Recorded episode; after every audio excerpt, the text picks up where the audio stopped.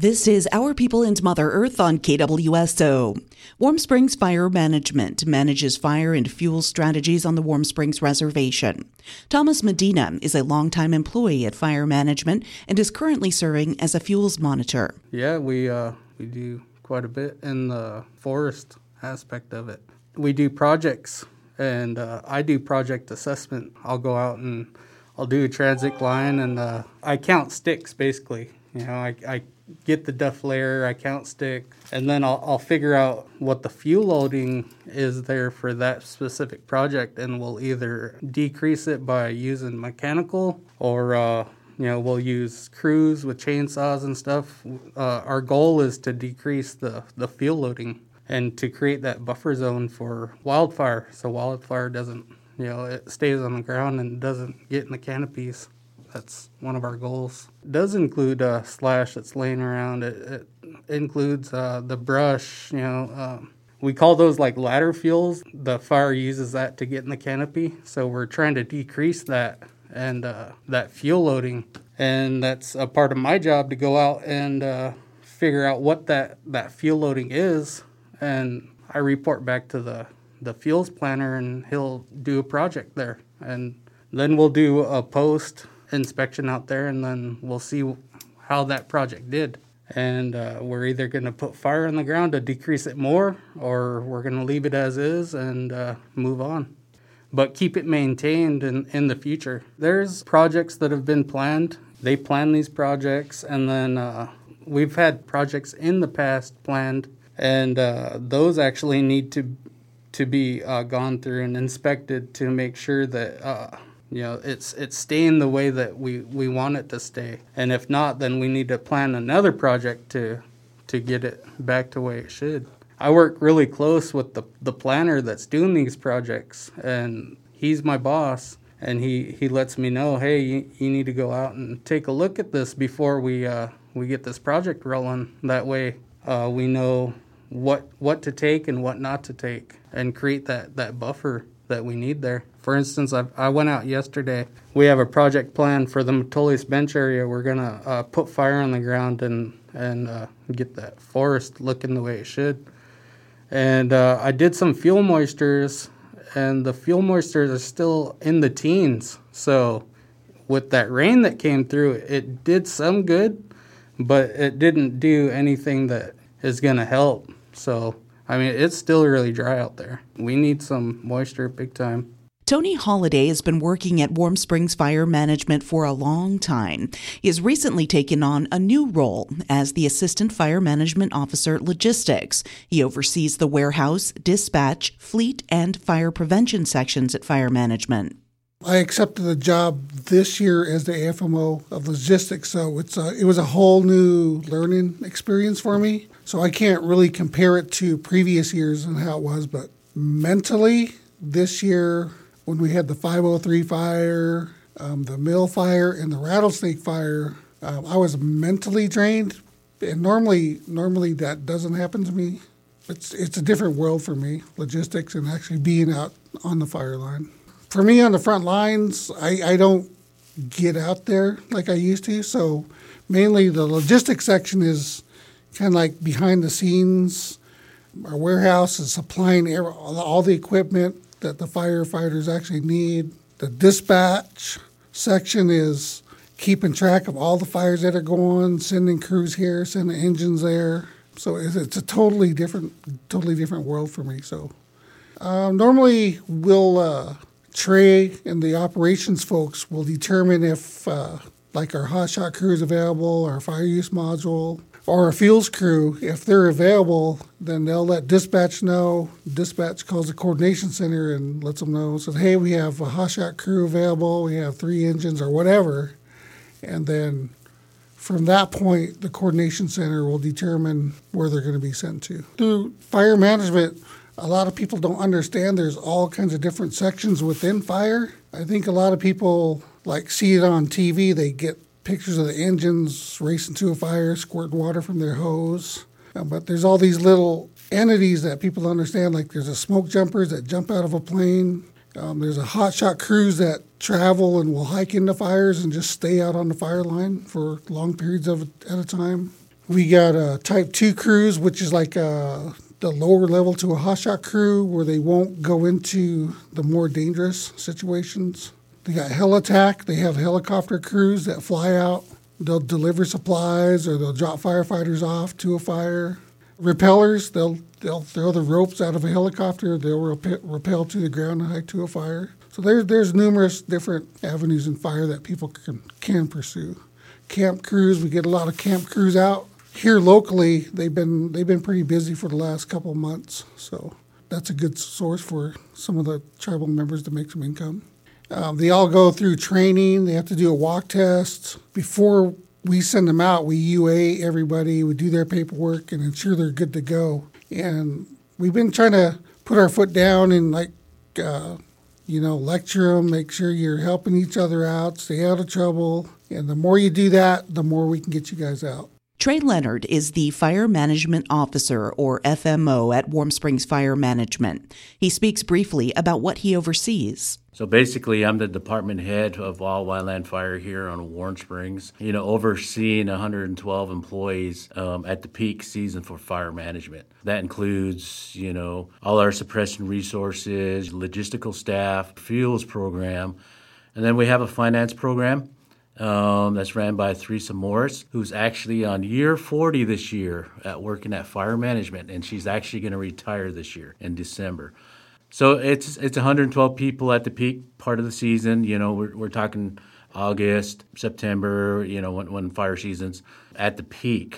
From a structure standpoint, organizational structure standpoint, fire management is actually part of forestry. So when we start talking about natural resources, you know, my immediate supervisor is Vernon Wolf, who's the forest manager, and then he reports to uh, Robert Bruno, who's the GM for natural resources.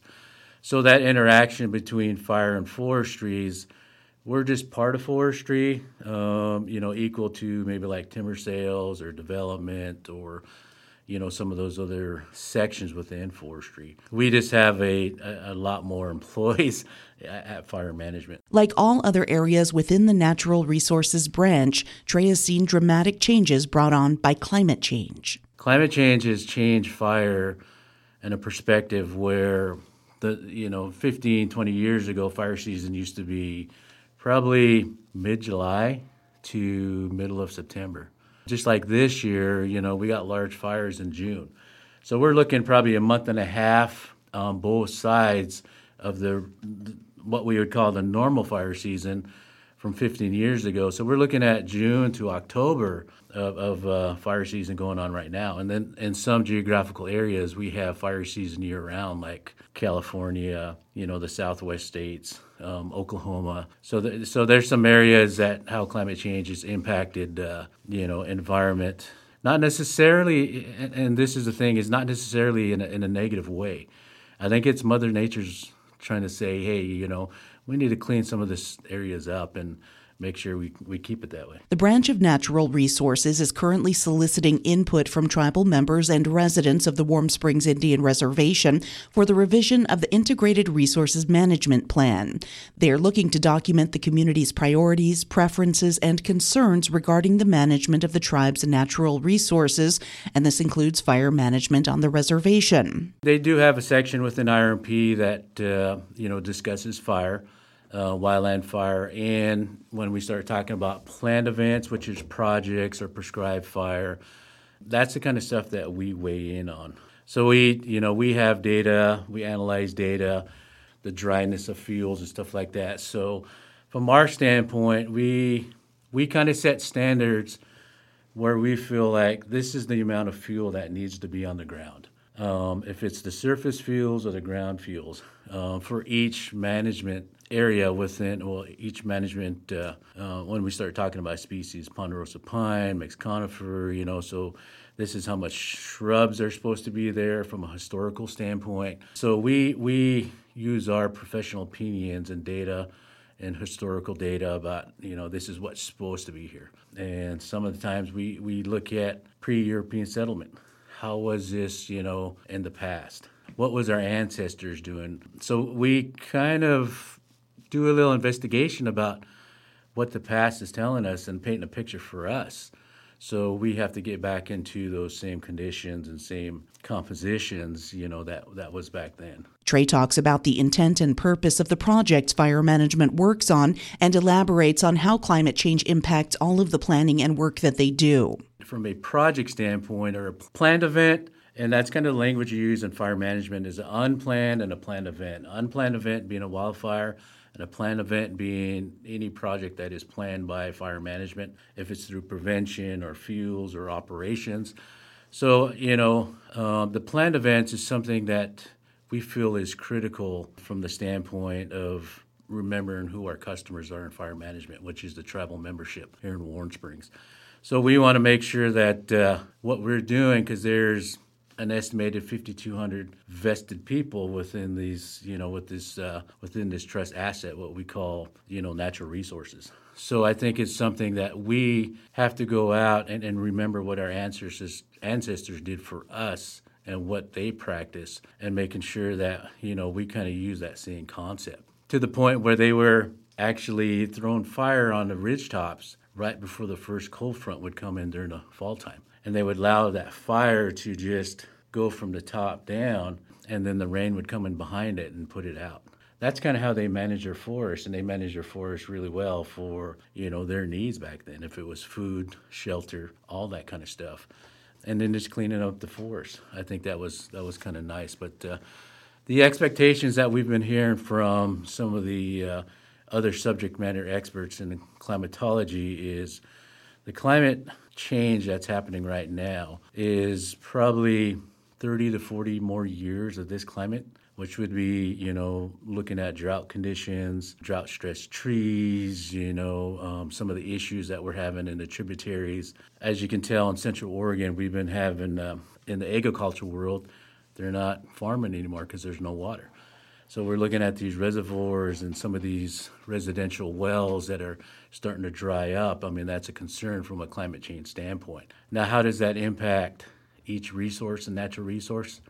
You know, that's something I think people are starting to try to get a better understanding of it right now, of how that may impact us and how do we got to go and come up with these mitigation measures to kind of maybe offset what's going on today. So that's something that we're trying to create right now is a, a a strategy for the next 30 to 40 years. How are we going to help and mitigate um, some of the things that are going on today? And the longer fire seasons, too. So it's not just a plan, it's the unplanned events we got to worry about too, which is wildfire. Thomas Medina is a fuels monitor at Warm Springs Fire Management.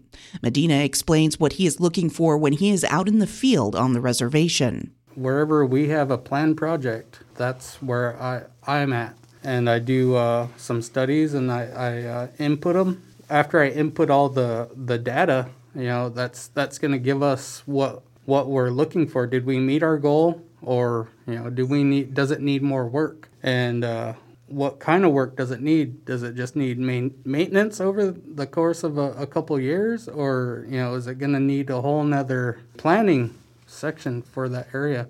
What we're trying to do is to get our forest back into a state where the fire doesn't always go up in the canopy. You know, it stays on the ground so we could fight it easier and uh, it doesn't uh, kill our trees. You know, the mortality of our trees. You know, some trees are going to get burned, yeah, but a lot of a lot of the trees don't. You know, when we treat these areas. Fire Management's FMO, Trey Leonard, discusses how comprehensive collaboration has been very beneficial. When we do a project and we're planning for a project, you know, we go through a um, through the project interdisciplinary management team. So you know, there's so there's comments from all the other disciplines within natural resources. So, and then I think today, I think the thing that is is, is working wonderful is the collaboration. We're starting to within natural resources work together on projects. So we're getting multiple objectives completed, not only from a fire standpoint, but maybe from a wild wildlife standpoint, from a uh, fishery standpoint to a water quality standpoint. So you know, and also being able to leverage your dollars that way also. So not just one program is paying for that whole project. You're actually getting multiple objectives completed at one time all of this is kind of a domino effect which can help each other out and i think that's the big part about natural resources the collaboration that is occurring right now Fire Management's AFMO Logistics, Tony Holliday, touches on a few important things that community members can do to be a part of keeping people, property, and resources in Warm Springs safer. I'd like to uh, encourage the community members to get out. I know it's kind of late in the year now, but when spring green up starts, we always encourage the homeowners to get out, cut your weeds, move things away from the home. A lot of there's a few people that will do it, but we have a majority of people that just don't think a wildfire is going to come towards their home until they see smoke in the air. And then they're worried, and we start getting swamped with phone calls and, hey, can you come help do this, do that? And at that point, it's almost kind of too late for us because we're out and the suppression resources are out trying to stop the fire. So we encourage community members to get out, and that helps our firefighters. If we don't have to worry about that home, they can concentrate their efforts on stopping the fire elsewhere. So that that's a big safety concern for fire too, firefighters, because it helps us. They go out and do home evaluations and ensure. Well, hopefully, people are getting out and kind of doing the defensible space. And like I said, that reduce is one thing the firefighters have to worry about, and it all comes down to safety because I mean, if we all do it, it would be a lot safer for our homes and our families out there. And you know, we all know we know somebody or we have family members working in fire management. It's, it's a large program. So I, w- I would encourage the community members once uh, we start warming up, um, getting out there, having your kids, get your kids involved, get your grandkids involved, you know, get out and cut your weeds, limb your trees up, and make our uh, reservation fire safe. We do, there is a, there is a program called WeTip. And if you see somebody starting fires intentionally, you can call this number. I mean, clear, you won't, they'll refer to you, they'll give you a number. They'll call that number, and you won't, no names will be over the phone or over the radio or anything. And we've had problems with people witnessing people start fires, but they were scared to say who they were because of retaliation. So uh, we just want to reiterate if you do see somebody starting fires, you can call them in. You'll be anonymous, and you can re- receive an award up to ten thousand dollars. It's called WeTip.